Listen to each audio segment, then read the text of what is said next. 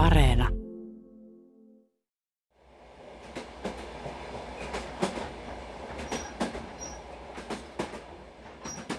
Vanhemmuus on kuin yllätysmatka, johon ei voi täydellisesti ennakkoon valmistautua.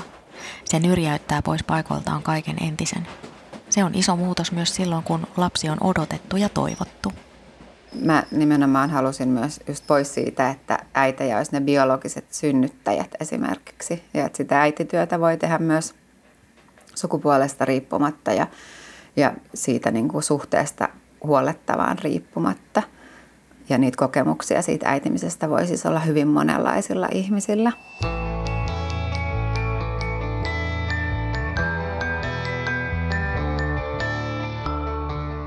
Mä olen Satu Kivelä. Kuuntelet havaintoja ihmisestä ohjelmaa, jossa selvitän ihmisyyden mysteerejä. Unohtamatta normeja ja rakenteita, jotka meidän ihmisten käytökseen vaikuttaa. Kiva, että oot mukana. Luemme tarinoita äitimisestä lehdistä, blogeista ja kuulemme niistä ystäviltämme, mutta emme voi etukäteen tietää, millainen se oma matka on. En voinut aavistaa ennakkoon, että miten monenlaisia tunteita vanhemmuus voikaan herättää, kertoo Jani Toivola kirjatytölleni teoksessa. Äitiminen kuvaa äitinä olemisen ja tekemisen erilaisia tapoja. Äitiminen on vapaa käännös sanasta mothering, jota on käyttänyt muun muassa feministi Adrienne Rich. Äitimistä ei tehdä koskaan yksin, vaan aina suhteessa huolettavaan yhteisöön, yhteiskuntaan ja normeihin – Astrid Joutseno lähestyy äitiyttä väitöskirjatutkimuksessaan Life Writing from Birth to Death, How Mothers Know elämäkirjoittamisen kautta. Sä tutkit väitöskirjassasi äitien elämäkirjoittamista yhdysvaltalaisissa blogeissa ja kahdessa muistelmateoksessa, niin miten äitiydestä kirjoitettiin ja miten sitä niissä kuvattiin? Ehkä niin kuin kahdella tavalla ainakin, että tällaisella päätavalla. Että toinen oli semmoinen tosi kauniisti, että kuvattiin sekä visuaalisesti että niin kuin tekstin tasolla niin, niin todella ihanasti ja niin kuin haluttiin tuoda esiin semmoisia hauskoja ja kivoja ja niin kuin vaikka arkisia juttuja, mutta että, että sellaisia, mitkä niin kuin tuntuu ihanalta ää, usein niin kuin lapsen ja vanhemman välillä tai sitten jotain, mitä se lapsi tekee eri iässä. Ää, ja sitten toinen tapa oli niin kuin – tai on edelleen, niin kirjoittaa semmoisista niin vaikeista, haastavista, niin kuin valittaa tai, tai jakaa sitä taakkaa, jos se äitiys ei niin kuin olekaan vaikka sitä, mitä odottanut tai, tai, tai se lapsi ei ole semmoinen, mitä on toivonut tai on tullut jotain yllättävää. Tai sitten aika paljon niin kuin niissä kirjoituksissa peilataan niin kuin yhteiskunnan ja sosiaalisiin normeihin ja niin kuin odotuksiin, mitä luetaan siitä ympäriltä, niin, niin ne kirjoitukset voivat olla niin kuin kriittisiä sellaisia odotuksia kohtaan ja tuoda niin kuin sitä kautta sitten esiin, että miten eri tavalla tehdään. Pyysin ihmisiä kertomaan kokemuksiaan äitiydestä ja äitimisestä tätä jaksoa varten. Kiitos kaikille kokemuksia jakaneille. Kysyin, millaisia normeja ja odotuksia sinun mielestäsi äitiyteen liittyy Suomessa? Pyritkö vastaamaan odotuksiin vai vastustamaan niitä? Oliko äitiydessä ja äitinä olemisessa jotain yllättävää? Nimimerkki Claren polvi kertoo. Äitiys mielletään helposti naiseuden symboliksi. Samalla tämä perinteinen käsitys poissulkee sellaiset naiset ja naisoletetut, jotka eivät pysty tai halua tulla raskaaksi – itse olen transsukupuolen vanhempi, en oikeastaan äiti, vaikka vanhempi olenkin. Joudun usein selittämään sekä niin omaa naiseuttani kuin vanhemmuuttani, joka vain alleviivaa sitä, etten täytä asetettuja oletuksia. Tämä on suuri suru minulle, vaikka olenkin superylpeä omista lapsistani.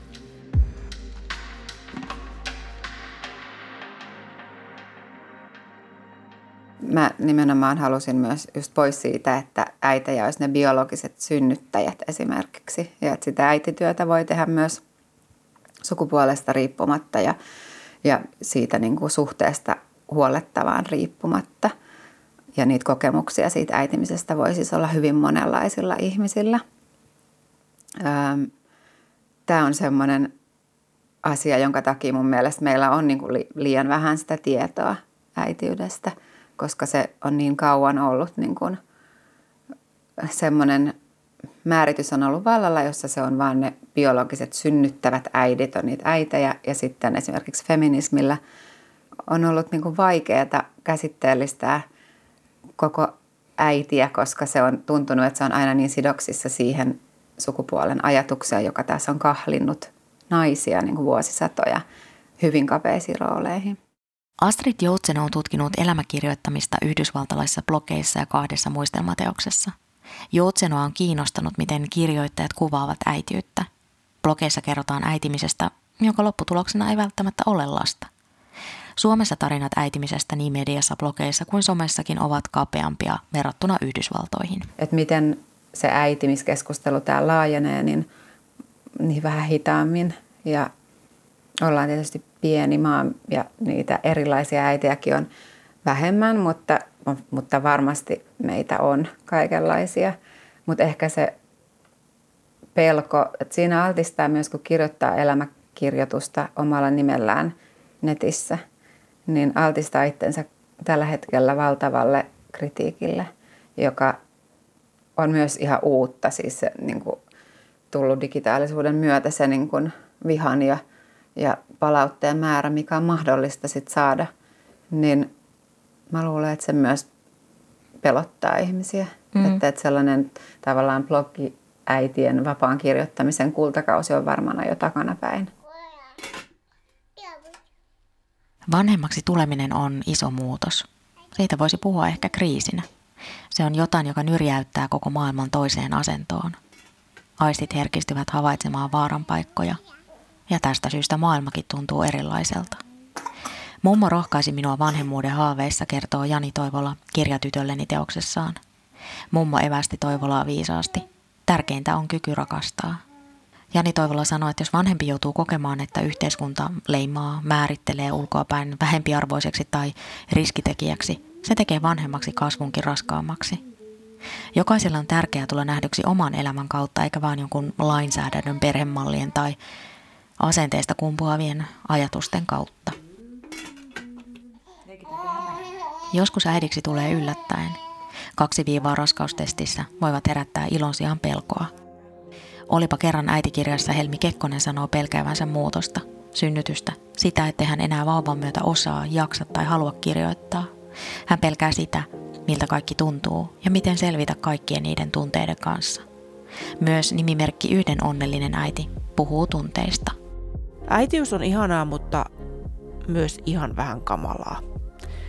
Pelko ja huoli lapsesta on jotain raastavaa. Hulluksi tulee, jos alkaa liikaa miettimään kaikkia vaaranpaikkoja, mitä lapsen tielle voi osua. En myöskään ole tiennyt, miten vilpitöntä ja aitoa rakkaus lasta kohtaan voi olla. Kun todella rakastaa ihmistä niin paljon, että antaisi mitä vaan tämän puolesta. Kun toinen on surullinen ja olet vielä surullisempi hänen puolestaan, tai miten onnellinen on silloin, kun lapsi on iloinen. Mikähän siellä yllätti? Eh, ehkä sellainen jotenkin sit, kun niin kuin tutkijana pitkään, mä luin oikeastaan niin kuin lähes, tai nyt mä oon kymmenen vuotta lukenut niitä äitiblogeja. No mahtava aikaperspektiivi. niin, se on aika pitkä. Joo. Ja, ja sitten myös ihan hirveästi sitä materiaalia mm. on niin että miljoonia ja miljoonia, en mä ole tietenkään pystynyt niitä lukemaan miljoonia, mm. mutta niin kun, että niitä sivumääriä, jos ne olisi kirjoja, niin on siis niin kun varmaan sata kirjaa ja valtavia kirjoja, koska ne arkistot kasvaa jatkuvasti. Niin, niin ehkä just se, että miten se yllätti, niin kun, että siitä hahmottu semmoinen niin kun verkosto ja semmoinen niin kun moniääninen arkisto, joka kertoo niin kuin hirveästi tästä ajasta ja yhteiskunnasta ja, ja kapitalismista ja myös niin kuin siitä, mitä on tapahtunut. Se, siitä voi seurata sen, mitä on tapahtunut, kun tulee sosiaalinen media. Ja että se, se, että miten nämä niin kuin yksilöiden ikään kuin, niin kuin täysin henkilökohtaiset jutut, niin toistaa niin hirveästi niin kuin samoja asioita, päätyy niin kuin samoihin johtopäätöksiin ja kipuilee samojen kysymyksien kanssa. Ja miten paljon niin kuin ne rakenteet yhteiskunnassa vaikka näkyy sieltä Mistä teksteistä? Verkon vanhemmuussisältöjen parissa koetaan monenlaisia tunteita. Mari Lehto on tutkinut väitöskirjassaan Effective Power of Social Media sosiaalisen median affektiivista ja ristiriitaista voimaa vanhemmuuskulttuurin kontekstissa Suomessa. Vanhemmuuskeskusteluista etsitään vinkkejä ja inspiraatiota ja viihdytään, mutta toisaalta ne myös ärsyttävät, kyllästyttävät ja ahdistavat. Tutkija Mari Lehdon mukaan sosiaalisen median vetovoima perustuu juuri kaksijakoisuuteen. Kolmekymppinen Ellu sanoo lukeneensa äitiblogeja odotusaikana, kun mikään muu kuin raskaus ei kiinnostanut. Hänen mukaansa blogit olivat noin kymmenen vuotta sitten todella kiiltokuvamaisia. Ellu olisi kaivannut enemmän vertaistukea ja kokemuksia epäonnistumisista kuin uusia vaatekertoja ja kaunista arkea. Yhden lapsen onnellinen äiti kertoo, että ei lue äitiblogeja, koska ei saa niistä mitään. Hän alkaa helposti vertailemaan, mikä on turhaa. Noissa yhdysvaltalaisissa äitiblogeissa niin on aivan upeita siis semmoisia vaikka vanhemman blogi, joka, jonka lapsi on trans, joka kertoo niin koko sitä monen vuoden matkaa niin kuin kuvailee ja pystyy tekemään se myös anonyymisti. Mutta tämmöiset aivan tosi arvokkaita ja että toivottavasti tällaisia niin kuin ääniä kuuluisi myös Suomessa. Mm, koska sitten se laajentaisi sitä kuvaa ja voisi mm. saada niin kuin vertaistukea ja tavallaan tulisi näkyväksi tavallaan se moninaisuus, mikä, mikä on oikeasti niin kuin läsnä. Joo, ja, ja mä oon, oon kyllä sitä mieltä, että on tutkimuksen perusteellakin sanon, että, että se ihan oikeasti vaikuttaa sit siihen, niin kuin mikä on mahdollista, miten sitä äitimistä voi tehdä, kun niitä, sitä moninaista elämäkirjoittamista on paljon. Ja kun mm. sitä variaatioa löytyy, niin se kyllä muuttaa diskurssia ja se muuttaa käytäntöjä. Äitiblogit kaupallistuivat Joutsenon mukaan nopeasti. Aluksi blogeissa oli mainoksia pannereina. Myöhemmin mainonta muuttui sellaiseksi, että äidit pitivät tietynlaisia vaatteita tai kertoivat käyttämistään keittiövälineestä. Taloudellisen menestyksen kautta äitiblogeista tuli niin sanotusti uskottavia. Äitiblogien asemasta ja kaupallisuuden kytköksistä kertoo se, että Yhdysvalloissa on vuosittain useampia suuria messoja, jonne eri profiilin äitiblokkaajat kokoontuvat. Supertähti äitiblokkaajat antavat vinkkejä aloittelijoille. Astrid Joutseno kertoo, että häntä olisi tutkimuksen teon aikana kiehtonut päästä seuraamaan, että mitä messuilla oikein tapahtuu. Valitettavasti korona-aikana messuja ei järjestetty. Yhdysvalloissa kapitalismi ja äitiblogit ovat Joutsenon mukaan yli kymmenen vuoden aikana kietoutuneet yhteen – Useamman normin täyttävä äitiblokkari tuotteistaa äitimisen ja tahkoo sillä rahaa. Meillä on tavallaan tutkimusta nyt siitä, että, että tämmöinen kapitalismi on kietoutunut ihan kaikkeen. Mm. Että kaiken täytyy niin kuin just saada arvonsa sen. Talouden mittareiden talo- mukaan. Niin, mm. niin, niin, kyllä näin on niin kuin käynyt tässä.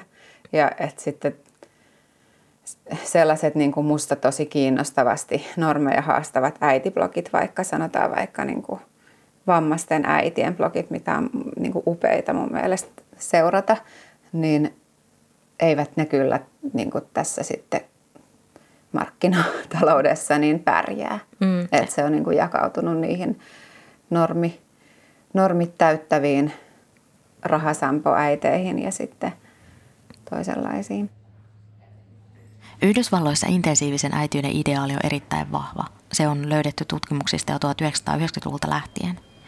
Intensiivisen äityyden ideaali kohdistaa velvoittavan ja vaativan katseensa vain vanhempiin eikä esimerkiksi yhteiskunnallisiin rakenteisiin. Nimimerkki Ellu kertoo. Äitinä olen ykkösvanhempi, joka lopulta pitää langat käsissään. Isä sitten osallistuu. Miten tässä näin kävi? Ehkä pitkä vanhempainvapaa ja toisaalta oma tarve hallita asioita sekä miehen passiivisuus vaikuttavat tähän – toisaalta myös työ. Oma työnantaja sotealalla joustaa paremmin. Sairaan lapsen kanssa voi olla kotona omalla ilmoituksella. Työnantaja antaa luvan käyttää lasta esim. hammaslääkärissä työpäivän aikana. Miehen työnantaja, tekniikan ala, vaatii sairaslomatodistuksen lapsen sairaudesta. Työpäivän aikana ei voi poistua työpaikalta viemään lasta pakollisiin menoihin – Toisaalta mies tienaa huomattavasti enemmän, joten minä olen tehnyt tarpeen mukaan lyhyempää päivää lapsen kehitysvaiheen niin vaatiessa. Yhdysvalloissa vanhempi joutuu perustelemaan lapsen päiväkotiin laittamista, kertoo tutkija Astrid Joutseno. Intensiivisen vanhemmuuden vaatimusten täyttäminen vaatii tietynlaista yhteiskunnallista, sosiaalista ja taloudellista asemaa. Oli siis tavallaan ne ideaaliäidit, jotka, jotka täytti sen normin, mm. koska he olivat kes, ylempää keskiluokkaa tai yläluokkaa. Ja, ja että oli ehkä puoliso, jolla oli niin suuri palkka, että, että sillä pystyi elämään. Mm. Ja sitten on sellaisia paljon, jotka eivät siihen normin täyttöön kykene, että ovat vaikka yksin vanhempia tai, tai muulla tavoin niin kuin köyhempää väkeä tai alempi koulutustaso.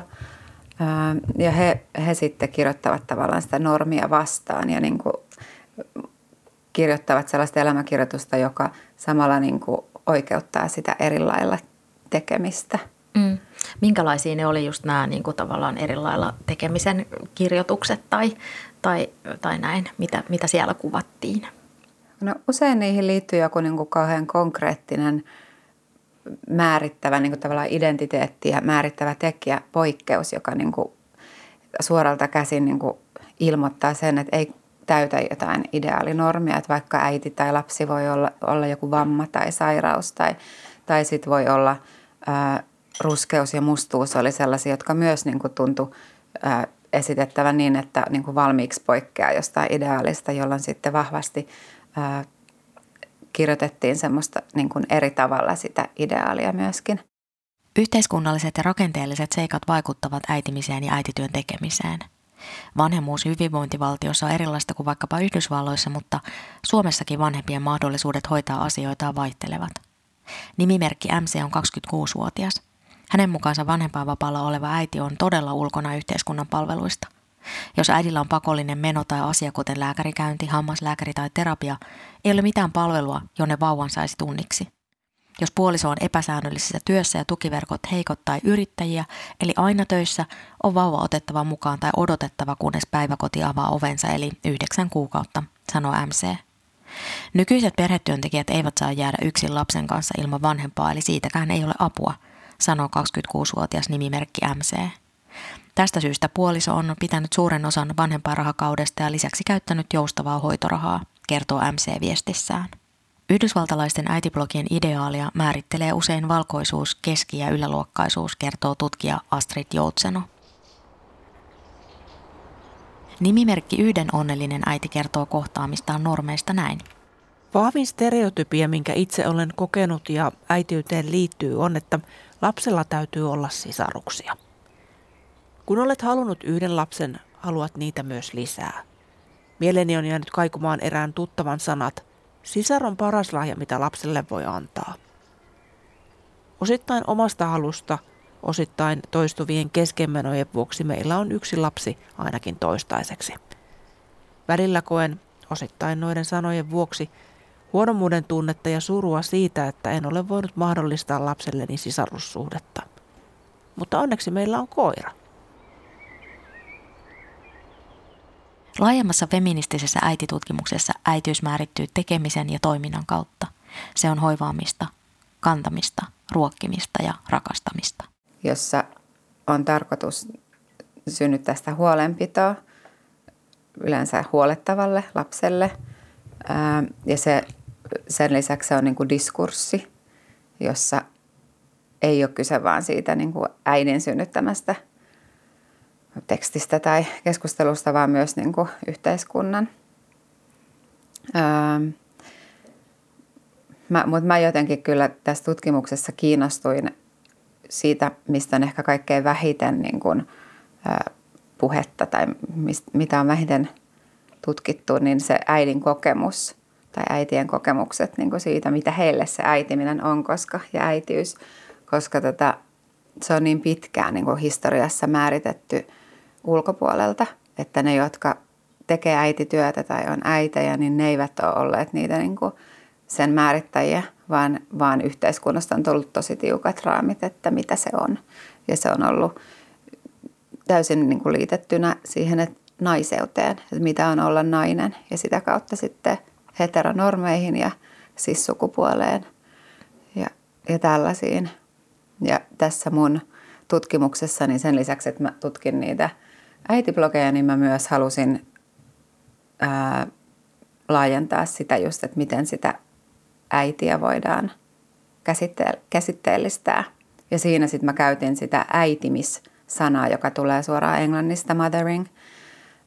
Ja se on alun perin tullut Adrian Richiltä, joka 70-luvulla kirjoitti äitimisestä ja teki niin tämmöisen erottelun, että, että on instituutio, äitiys, jonka niin kuin patriarkaatti pitkälti määrittää ja sitten on se kokemus ja se toiminta, se äitiminen. Ja että tästä äitimisestä silloin Rich sanoi, että meillä on niin kuin hyvin vähän tietoa. Mm. Ja tämä mun, mun tutkimuksen niin kuin yksi tarkoitus oli tuottaa lisää tietoa just siitä kokemuksesta. Nimimerkki Ellu kertoo kokemuksistaan näin. Äitiydestä ei saa ääneen kiitosta, sillä hyvä äiti on normi. Äidin kohdalla on normi, että äiti on läsnä lapsille. Siitä ei saa erityistä arvostusta. Jos äiti tekee pitkää päivää, hän on itsekäs uraihminen, jolle perhe jää toiseksi. Vastustan ääneen normeja, mutta toimin silti niiden mukaisesti. Perimmäisenä on halu olla paljon lasten kanssa. Otan kuitenkin myös paljon omaa aikaa, enkä kysele tähän lupia mieheltäni yhtään sen enempää kuin hänkään kysyy minulta –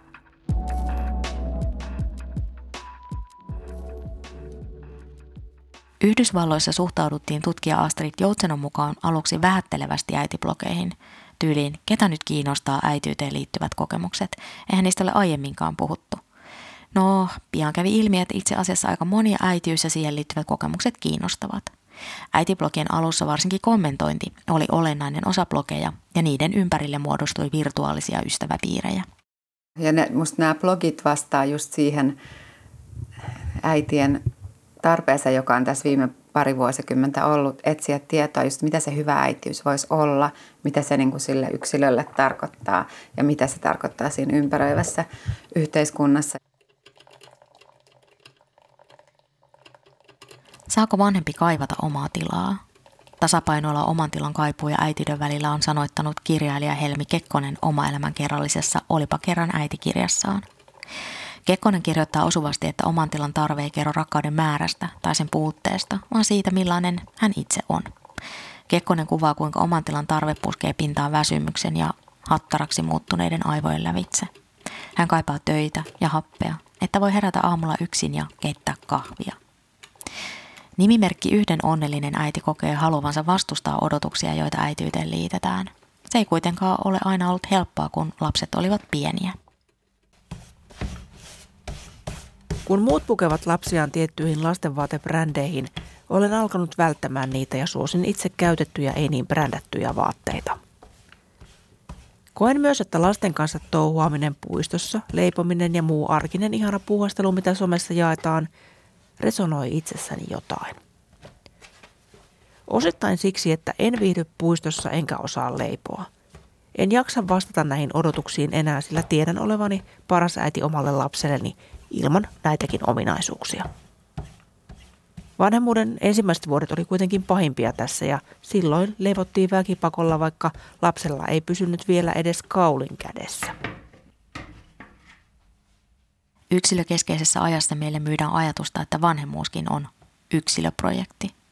Vanhemmuutta ei kuitenkaan koskaan toteuteta missään tyhjiössä, vaan siihen vaikuttavat historiallisesti, kulttuurisesti ja yhteiskunnallisesti rakentuneet normit se on, mä luulen, että se on myös tämän niin kuin sekä kapitalismin että tämän intensiivisen vanhemmuuden ja intensiivisen työelämänkin vaikutusta, että me edelleen niin kuin luullaan elävämme semmoisessa valintataloudessa. Mm.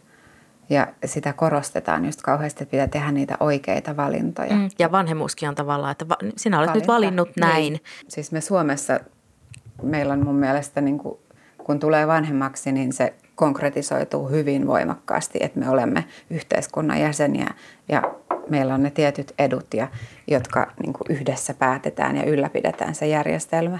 Että se, se oli mulle sellainen, että wow, että mä en ole, niin kuin siihen asti oli voinut kuvitella, että Elää vapaasti vähän jossain. niin. Mutta sitten se, se tuli kyllä todella niin kuin, että nämä on ne raamit mm, ja näissä, näissä me toteutetaan mm. vanhemmuutta. Mutta sitten Yhdysvalloissa, kun puuttuu nämä meille totutut raamit, niin – siellä tavallaan se ajatus siitä valintataloudesta elää vielä villimmin. Ja, mm. ja semmoinen niin kuin on oman onnen seppyys muutenkin, mm. niin niin se näkyy varmaan siinä äitimisessä myös kyllä, tosi vahvasti. Kyllä, että ne on niin kuin arvovalintoja, joita mm. yksilö tekee. Mikä äityydessä yllätti? Näin kysymykseen vastaa nimimerkki Ellu. Se, ettei äityys juuri jalosta, eikä tuo mitään erityisiä voimavaroja tai ylevyyttä. Olen ihan yhtä keskeneräinen, mukavuuden haluinen, pitkäuninen ja itsekäs kuin ennen lapsia. Hellin tietynlaista äitimyyttiä niin kauan kuin tulin itse äidiksi. Sitten rakkaus omia lapsia kohtaan. Miten se voikin olla niin ehdoton ja rajaton? Tämä ei niinkään yllättänyt asiana, mutta tunteen vahvuus yllätti. Nimimerkki Clarenpolvi ajattelee, että äitimyyttiä tulee ravistella urakalla –